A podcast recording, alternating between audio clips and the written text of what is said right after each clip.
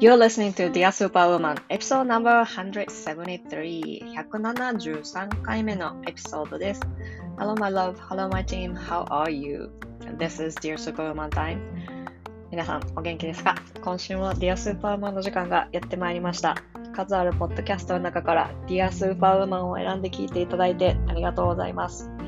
皆さん夏休みはいかがお過ごしでしょうか？昨日これを録音しているのがしちがつのじゅうろくにちなんですけど、昨日ですね、友達の誕生日というのも兼ねてですね、近くのロングビーチに行ってまいりました。で、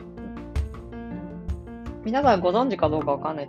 ですけど、前も言ったかもしれないですけど、日本みたいに日本のあの 海, 海水浴場みたいにあの波がこう緩やかでこうなわけじゃないんですよ。ニューヨー、ニューヨークの、あの海水浴場ってビーチって。で、ロングアイランドの方っていうのはそのマンハ皆さんがニューヨークって言って想像するそのマンハッタンから東にん、うん、東に東にくっついてる島みたいなところなんですけど、ここはですね完全に外海なんですね。で、だからすごい波が荒いんですよ。で、もうずいぶん前になるんですけど、ここでなんかそういうこと何も知らないで遊びに行った時に、あの波打ち際の波にこうザッバーンってこう思いっきり打たれて、それで 波, 波にこう吸い込まれてですね、腰を打ったんですよ。その浅いところで波に吸い込まれて吸い込まれてこうところでですね、その浅いところの海底っていうか、そのでしかもその海底っていうか、それは砂場じゃなくて結構砂利になってることもあるんですね。で、その砂利っぽくなってるところで腰を打ったんですよ。その波に飲み込まれて、多分さんじゅうびょうくらいだと思うんですけど、それであの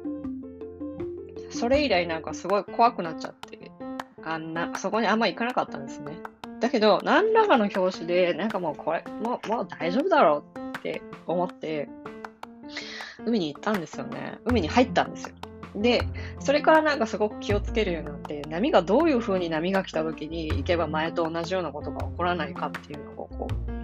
うなんか自分で体得体で体得したっていうか、こんなことがあって、でまたその海水浴場でもそれはもう多分何年くらい前だろう、うん、よん、ごねんくらい前かなであったんですけど、それ楽しかったんですよ。で、で昨日もそれで海水浴場に行ってきて、やっぱその海に体をつけるっていうのがすごいいいことなんですよね。私の私はね、人によるんだと海嫌だとか日焼けするから嫌だっていう人もいろいろいると思うんですけど、海水浴って私は海水浴をするとすごい自分の心っていうか、心とか体とかがこうスカッとするんですよね。多分ミネラルが足りてないっていうことなんだと思うんですけど、まあそのね、科学的に言うと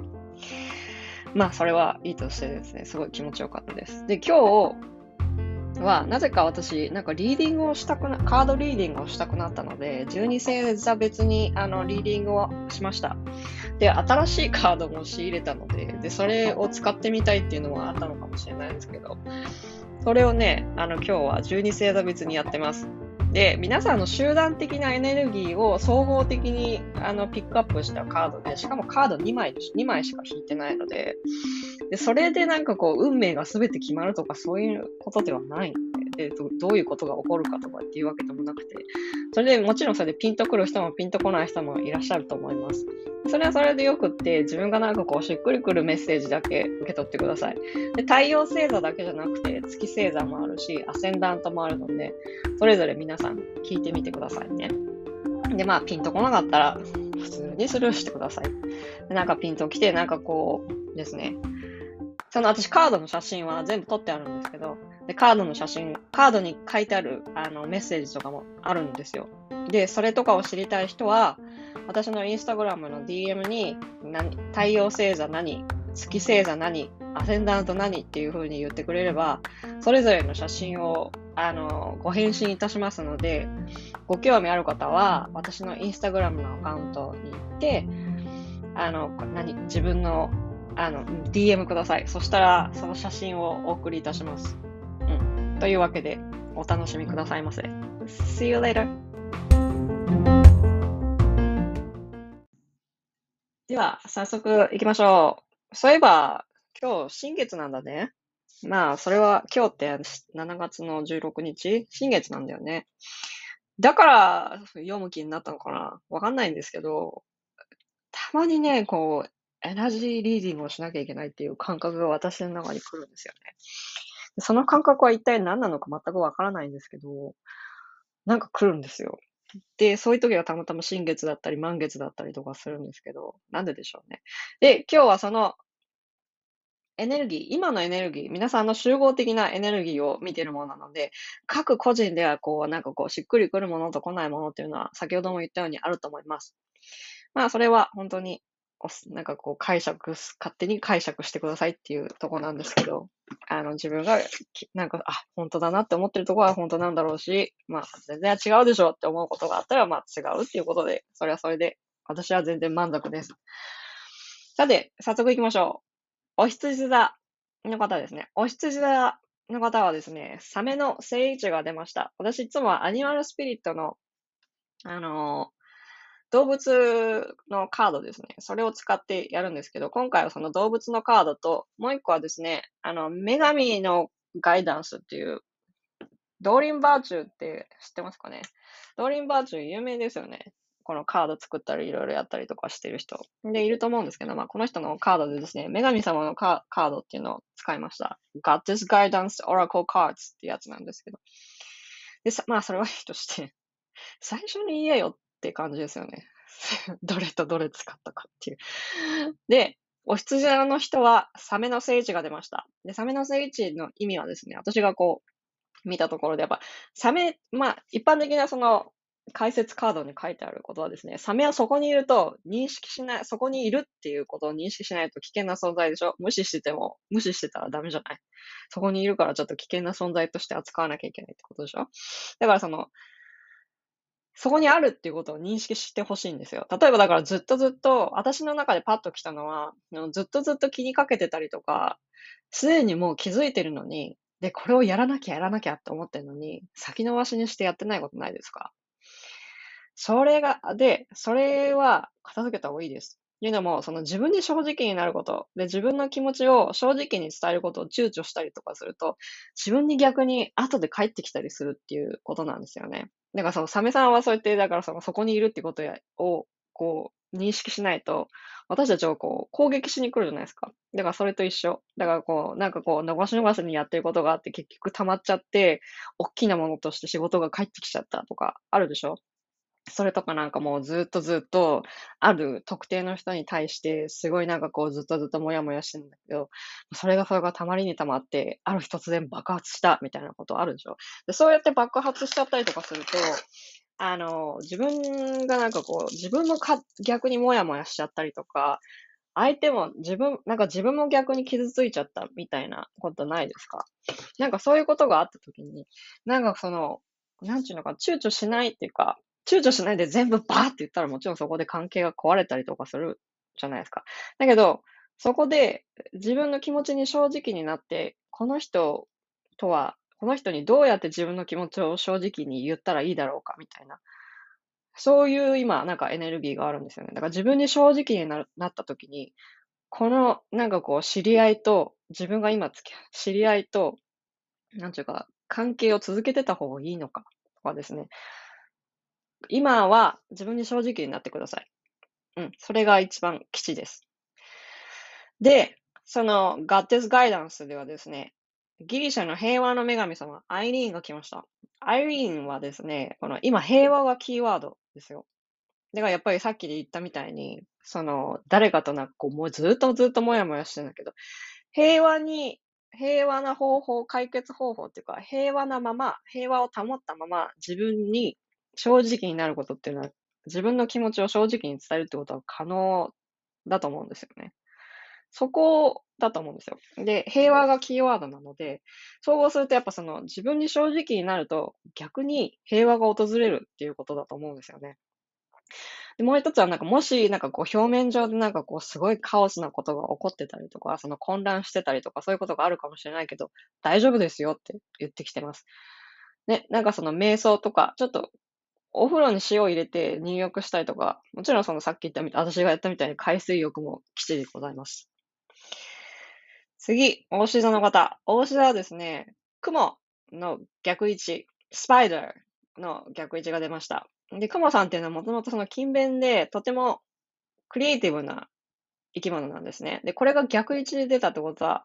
なんかこう夏バテで疲れちゃってるとか、最近なんかこう今までこうコツコツやってきたことがあったんだけど、なんかそれに疲れちゃったりしてたりとかするのかな。でもそれとかなんかこう目標に向かってすごい進んでたんだけど、途中で挫折したっていうことがあるかもしれないですね。で、この雲さんが言ってきてることっていうのは、こういう時には遊びです。なんかこう、なんちゅうのかな。無理やりその根性でご利用しでこうやっていくっていうよりも、とりあえずやめないで、あの、遊、遊びながらちょっと緩くやってみるっていうのが基地みたいですね。なんかその、例えば、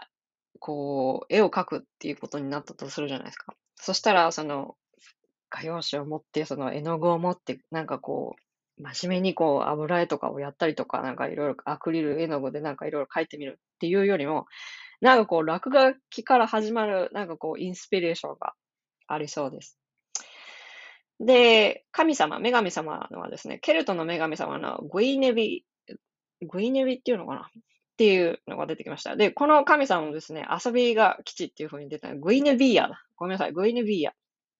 で、このロマンスがチャンスかもしれないっていう、ロマンスのチャンスがあるかもしれないっていうのが来てるんですよね。で、なんかこう、シングルの人もカップルの人も、笑いや美しいものや好きなもの、贅沢な美味しいものを、ちょっと今、ひとときでいいので楽しんでくださいっていうのはメッセージが来てたんですよ。で、ここでやっぱその美しいものとか遊びっていうものがキーワードになってくるので、大志田さん、そういう、なんかそれがピンときたらやってみてください。次、双子座の方はですね、ファイアフライ。は、えっと、ホタルですね。ホタルの聖地が出ました。で、ホタルの聖地って皆さんご存知のように、こう、ついたり消えたり、ついたり消えたりするでしょ。だけど、その、ついたり消えたりするけど、なんかこう、全体としてなんかこう、集まってきた時にすごい美しいじゃない。たくさん見ると。でね、なんかこう、誰かの光になるかもしれないっていうことと、あと、何かしらブレインストームする時期かもしれないっていうんですね。で、なんでその、なんでかっていうと、その、ついたり消えたりとかするってことは、なんかこう、なんでもいいんだけど、なんかこう、インスピレーションが湧いた時に書いとかないと、思いついたことを書き留めといてください。で、そこから始まる何かこう、書いたりとか、絵を描いたりとか、なんでもいいんですけど、とりあえずなんかしら、頭の中でふって思い浮かんだものを書きと、書き留めておいてくださいっていうのが出てました。で、ガッテスは、ハートホル、エジプトのですね、愛と美の女神様です。で、これはですね、受け取れっていうメッセージが来ています。で、その、いつもいつも動いてたら、動いてばっかりやったら受け取れないでしょ。たまには落ち着いて、ゆっくりぼーっとしてることで、で、あとなんか疲れてる人、まあもちろんみんな夏だから、まあ、夏バテとかで疲れてらっしゃる方もいるかもしれないですけど、とりあえずじっとして体力を回復してくださいっていうメッセージが来てました。で、次は、か、えっと、誰だっけ。カニ座。カニ座の方はですね、カラスの聖地が出てました。カラスはですね、すごいこの神秘的な力ですね。なんか霊力とか、そういうことが高まってる。霊力とか、こう、神秘的な力が高まってる時なんですよね。で、こういう時は、その神社とかですね、パワースポットのお参りとか行くのもいいと思うんですけど、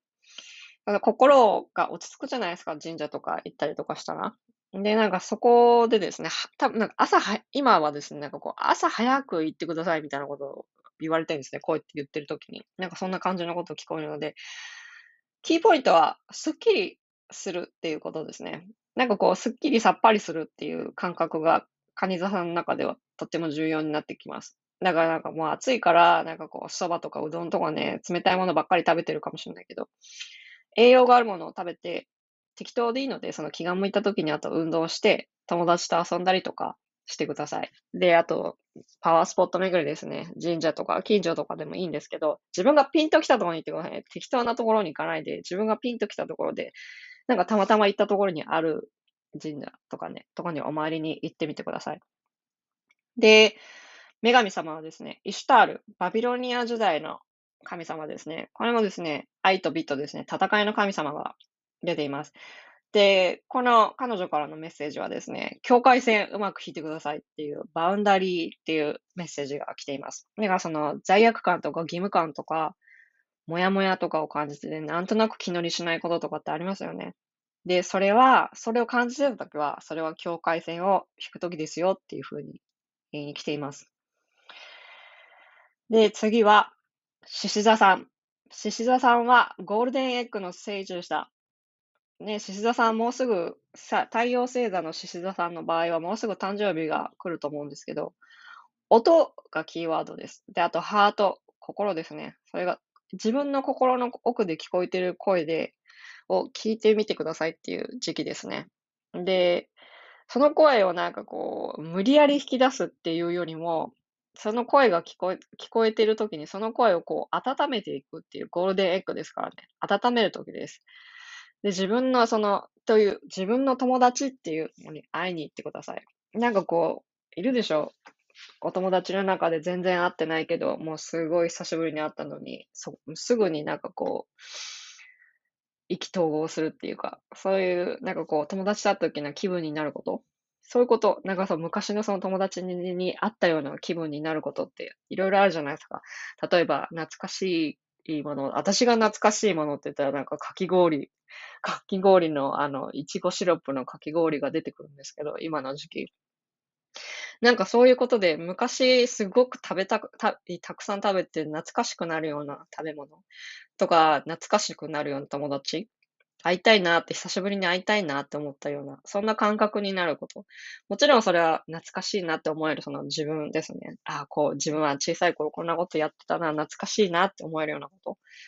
それをやってみてください。で、あと、ハートのチャクラがキーポイントなので、ハートのチャクラを広げるっていうと、まあ、ヨガとかで言うとね、キャメルのポーズ、ラクダのポーズとか、いっぱいあるでしょ？あと、ダンサーの、ダンサーのポーズとかいろいろあると思うんですけど、胸をこう、胸のこの、胸部ですね、胸部をこう、広げる、ストレッチするようなことを、あの、やってみてください。だから、ハートが広がる時期ですね。ハートの、自分のハートがこう、広がるようなこと。まあ、もちろんその、ヨガ、さっき言ったヨガもそうですけど、友達に会いに行ったり、自分が懐かしいなと思うものを食べに行ったり、友達に会いに行ったり、懐かしい映画を見たりとかですね。そういうなんかこう、自分がなんか懐かしいなって思えることがキーポイントです。で、もう一つ、女神様はアーニャさんというケルトの神様を来ました。これはですね、信じて飛び込めっていうメッセージが来ています。伸ばし伸ばしに、さっきも言いましたけど、伸ばし伸ばしにしていることないですか？それ、そのままやってても夢叶わないですよってお尻を叩きに来ています。獅子座さんどうでしょうか？あるんじゃ、まあみんなありますよね、こういうことって。でもなんかそれをやる時期みたいですよ、特に獅子座さんは。次、乙女座。乙女座の方は、トンボの正位置です。トンボの正位置、今ちょうどこれを見てるときにですね、じゅうさんぷん、じゅうさんびょうだったので、なんかなんかあるかもしれませんね、トンボさん。じゅうさんっていう、まあね、不吉な数字って思う人もいますけど、じゅうさんてんいちさん だから、いちじじゅうさんぷん。っていうのもあるかもしれない。なんか、なんかあるかもしれないですよ。で、乙女座さん、トンボの正位置、自分の心の感覚が鋭くなってる人がいるかもしれませんね。なんていうかこう、自分がこう、直感みたいなものもあると思います。で、じであともう一つ、なんかこの、状況が、まあ、自分でさっと見た、一見して、なんかこう、あ、これはダメだって自分でジャッジした状況みたいなものがあるじゃないですか。状況とか、もちろん人、新しく会った人とかでもあると思うんですけど、自分がこう一見して、わ、これはっていうふうにジャッジしちゃって状況とか人っていうのは、その実際とは本当は違いますよって本質を見てくださいって言ってる時なんですよね。で、だからその自分が置かれてる状況とかもそうだと思うんですけど、わ、これきつそうって思ったものは実際やってみたらそうでもなかったみたいなことあると思うんですけど、とりあえずなんかそう思ったジャッジした自分はちょっと置いといて、実際になんかそれに、あの、それに、その感覚に、その、なんて言うんだろう、ジャッジした状況を、は、それはちょっと置いといて、そのジャッジメントは置いといて、とりあえずなんかちょっとやってみてくださいっていうふうに言ってます。特にだからその自分の心はちょ、ね、感覚が鋭く、心の感覚が鋭くなってるってことは、その、ジャッジとなんかなかなかちょっと難しいと思うんですけど、直感で見たことと、そのジャッジメントってやっぱちょっと違うんですよ。で、多分それが、それをなんかこう、学ぶ時なんじゃないかなっていう感じです。だから自分が置かれてる状況を冷静に見てみてください。ジャッジはしないけど、直感に従ってみるっていうところのようですよ。なんか言ってることわかるかな？わかんなかったらまたちょっと ディーエム 欲しいんですけど。で、なんて言うんだろう、この、こう、こうま、自分の状況がごちゃごちゃしてて、あ、もうこれではダメだって思ってる時に、なんかもう物事をこうやってもダメじゃないですか。だけど、一旦なんかちょっと落ち着いて、もう一度、なんかその状況をよく見てみたら、意外と大丈夫だったっていうことありませんか？で、そういうことです。で、だけど直感は鋭くなってるので、なんかその直感的なことじゃないんですよね。なんていう言い方したらいいかわかんないんですけど。なんかわかん、自分で言ってもよくわかんないんですけど。その、一旦落ち着いて状況と人を見てみるっていうことですね。そこで落ち着いたところで直感をこう鋭くするっていうところだと思います。直感を信じるっていうところだと思います。そのごちゃごちゃしているところでごちゃごちゃの状況を見ていてもごちゃごちゃなまま、ままですよっていうことだと思います。うん、なんかうまく歌ま、まとまりましたね。で、女神様はですね、ケルトの女神、ペイレイさんっていう人が来ていて、はですね、新しいことを始めるときかもしれませんって来ていて、諦めていたプロジェクトとかが復活するときかもしれないっていうふうに言って、豊穣の神様なんですよね。なんか新事業とかね、新しいことをやろうとしてる人は、もしかしたらなんかいいことありそうですよ。だからこの落ち着いて新しいことを始めるっていうことなんじゃないですかね、総合すると。うん。で、次。天秤座。天秤座さんはですね、クジャクの聖位置、ピーコックの聖位置が出てました。インナービューティーです。クジャクはね。で、内観する時期みたいですよ。あの、今までの経験を消化する、なんかこう、消化しきれてない思いとか、過去の傷とか、まあ、誰でもあると思うんですけど、そういうことをなんかこう、自分、消化して自分のものにしていく時期ですっていうふうに言ってて、例えばだからね、別れた彼氏にこう、元彼になんかこう、消化しきれなかった怒りとか、自分の傷とかあるじゃないですか。その時に衝突した、何度も衝突した思い出とかありますよね。そういうのを、客観的に自分も相手もジャッジせずに客観的に観察してみてください。で、消化するっていうのがキーポイントなので、消化器官疲れてる人、消化器官胃腸の調子が良くない人、いたわってください。あの冷たいもの食べ過ぎないようにねっていう消化器官に気をつけてくださいね。で、女神様はですね、エイラキュラっていう冥界と豊穣の神様、女神様を着ていて、彼女からのメッセージは、まだ始まったばっかりですって、結果を急がないように、そして諦めないでくださいっていうメッセージが来てます。これから咲くのかも、それからそのプロジェクト、これから咲くのかもしれませんよって、未来にいい未来が待ってますよみたいな、そういうメッセージでした。次、サソリ座さんはですね、ネズミの聖域。サソリ座さん、あれですか？もう疲れてます？なんかこう、詳細にこだわりすぎてることってないですか？なんかそのせいで神経質になったりとか、結果を急いだりとか、焦ったりしてることありませんか？まあ、ネズミさんってほら、あの、もともと忙しい生き物なんですよね。で、あんまりそれでこの細かいことにこだわりすぎると、視野が狭くなって全体を見渡しにくくなるんですね。もし、今別になんか別に落ち着いてるし、せかせかしたり、急いでないっていうのだったら、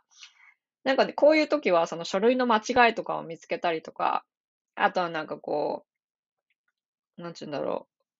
う、誤字とか、そういうのを見つけた誤字ってあの間違ってる字とかね。あとはなんか書類上、さっきも言ったみたいに書類上の間違いだったりとか、なんかその、契約書、契約書類とかを読んだりとかすると、なんかこれおかしいなって思ってることを見つけたりとかするとか、そういうことにいい時期ではあるんだけど、もし意味もなく忙しくしてて、なんかもう細かいことばっかり気になってるっていうのであれば、とりあえずひとまず教習、小休止してみてください。っていうお話です。で、女神さんはですね、このメアリーさんが来てたんですよ。で、メアリーさんはですね、あの、クリスト教のメアリーさんですよ。まだ、まだメアリーです。自分のやってること、自分の周りの人がやってることを信じてあげてください。で、不安に感じないでくださいっていうメッセージが来ています。なんか、自分の周りの人がやっていることも、がなんかこう自分が、なんていうの、周りの人がやっていることが自分より優れて見えたりとかするかもしれないけど、自分がやっていることを信じることで、周りの人がやっていることも信じることができるようになって、こういう細かいことを気にしなくなるんじゃないかなっていう総合的なメッセージですね。そんなに不安に感じなくても大丈夫ですよって言いに来ています。で、えっと、次は、いて座さん。いて座さんはコブラの聖地が出てました。このコブラが出るときはですね、いい先生がやってくるかもしれませんよっていうメッセージなんですよね。いい先生とか、あとはいいガイドの人とか、なんかこう一緒に何か授業をやったりするのかもしれないし、何かしらそのリードしてくれる人が現れるかもしれませんっていうよっていうメッセージなんですよね。それか、なんかクラスを取る、取るといいことがあるかもしれませんっていう時期です。あの、自分が先生だったりとか、コーチとかやってるとかっていうのであれば、あの、先生、生徒さんが、生徒さん自身が先生になるっていう、自分は先生かもコーチかもしれないけど、そのクライアントさんとか先生とか自体がその先生になるっていうことですね。で、あとはその人生自体が先生になる時でもあります。だから自分の人生を信じてくださいって、謙虚になってもう一度何か過去から学ぶこともあるかもしれないし、なんかもう一度そういうところを見直していくといいかもしれないですね。で、女神様はですね、ベスタっていうローマ時代の神様が来ています。合ってんのかな？合ってんだよね、きっと。で、家庭と家族の神様が来ています。さそり座さんの中で家庭と家族のことについてなんかこう、不協和音みたいなものがありますか？あったら、それが改善し始めるっていう兆しが来ていますね。ご自身がそれで家庭の中心であるとか、家族で大切な存在であった、たとえ、あったっていうか、家庭の中心であることを忘れないでくださいっていう、家族を大切にしてくださいっていうメッセージですね。で、さっきも言いましたけど、なんかこう自分の体の感覚が鋭くなっている時でもあるので、あの、ちょっと体を休める機会があったらでいいので、休んでくださいっていうメッセージが来ていましたよ。で、次、我がヤギ座さんです。ヤギ座さんはですね、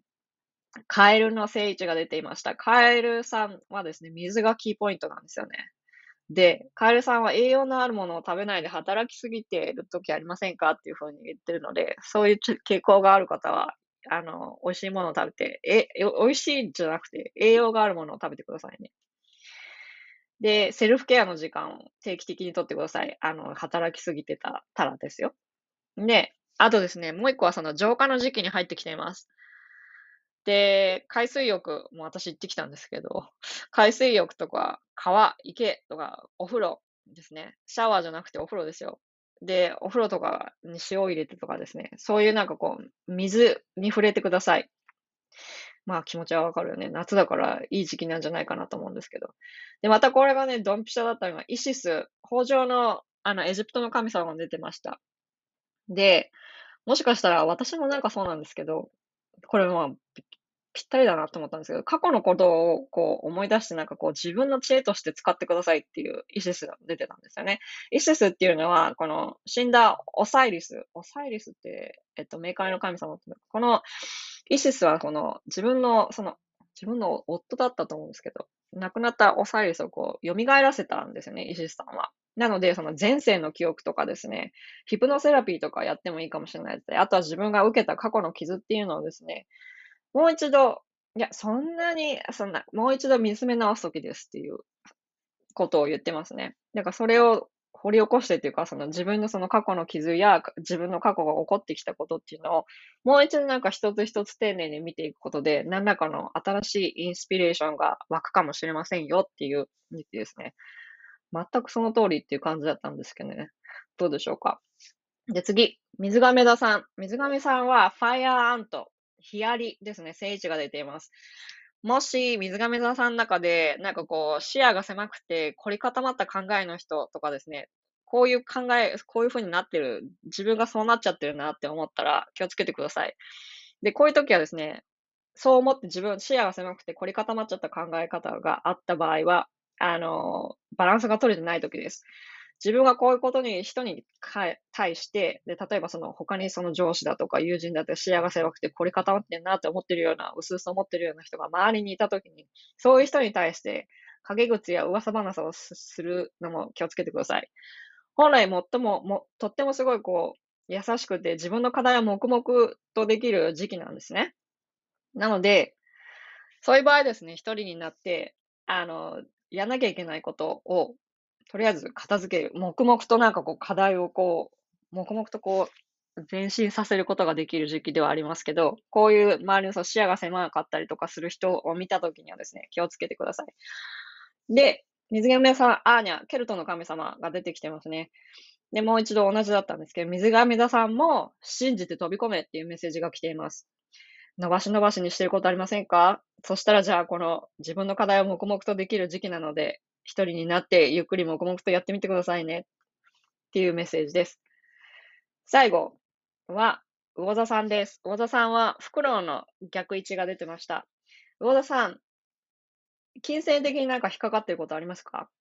もしそれがそういう書類上のことだったら片付けにかかってください。で、あと金銭の貸し借りとかにも気をつけてください。こうなんかこうケチる人とか、ケチったりすることってありますよね。なんかこう、一般に言うとその、ことわざで言うと、安物買いの銭失いってありますよね。安いものを買うとすぐ壊れて、また結局他のも、他の新しいものを買わなきゃいけなくて、お金を結局失ってしまうみたいなことあるじゃないですか。それ、気をつけてください。で、こうですね。何かが足りない、何かが足りない、あれもこれも足りない、すべてが揃わないとできないっていうような考え方から、ちょっと距離を置いてください。なんかこう簡単に言うと、あのー、材料すべて揃えないとできない、この手の込んだ料理っていうのじゃなくて、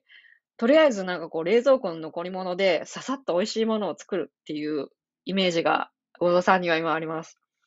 だからなんか臨機応変っていうところもあると思うんですけど、しかもなんかこう残りも、こうやって自分で言ってるってことは、残り物にも福ありっていう意味でもあると思うので、ケチらない。金銭の貸し借りとかですね、金銭的な、あの、トランスアクションをちょっと、ちょっと気をつけてください。で、最後に出てた神様はですね、エラキュラ、冥界と豊穣の神様です。で、さっきも、どなたかいらっしゃったと思うんですけど、始まったばかりですよって。結果を急がないように、そして諦めない、諦めないでください。で、これから咲くのかもしれないよっていう、そういう我慢とか根性とかじゃなくて、ゆっくりでいいので、やってください。やめるんじゃなくて、その目標を見据えながら、疲れた時には思いっきり休むってことをしてみてください。というわけで、今日はしがつ、っていうか今のエネルギーですね。今のエネルギーのこと。だからその聞いたとき、これを聞いた人のときのその今のエネルギーですね。その聞いた人のエネルギーだと思うので、ね、それを見てみました。長々とお付き合いありがとうございました。今日はこの辺でさっと終わりたいと思います。See you next week. Bye!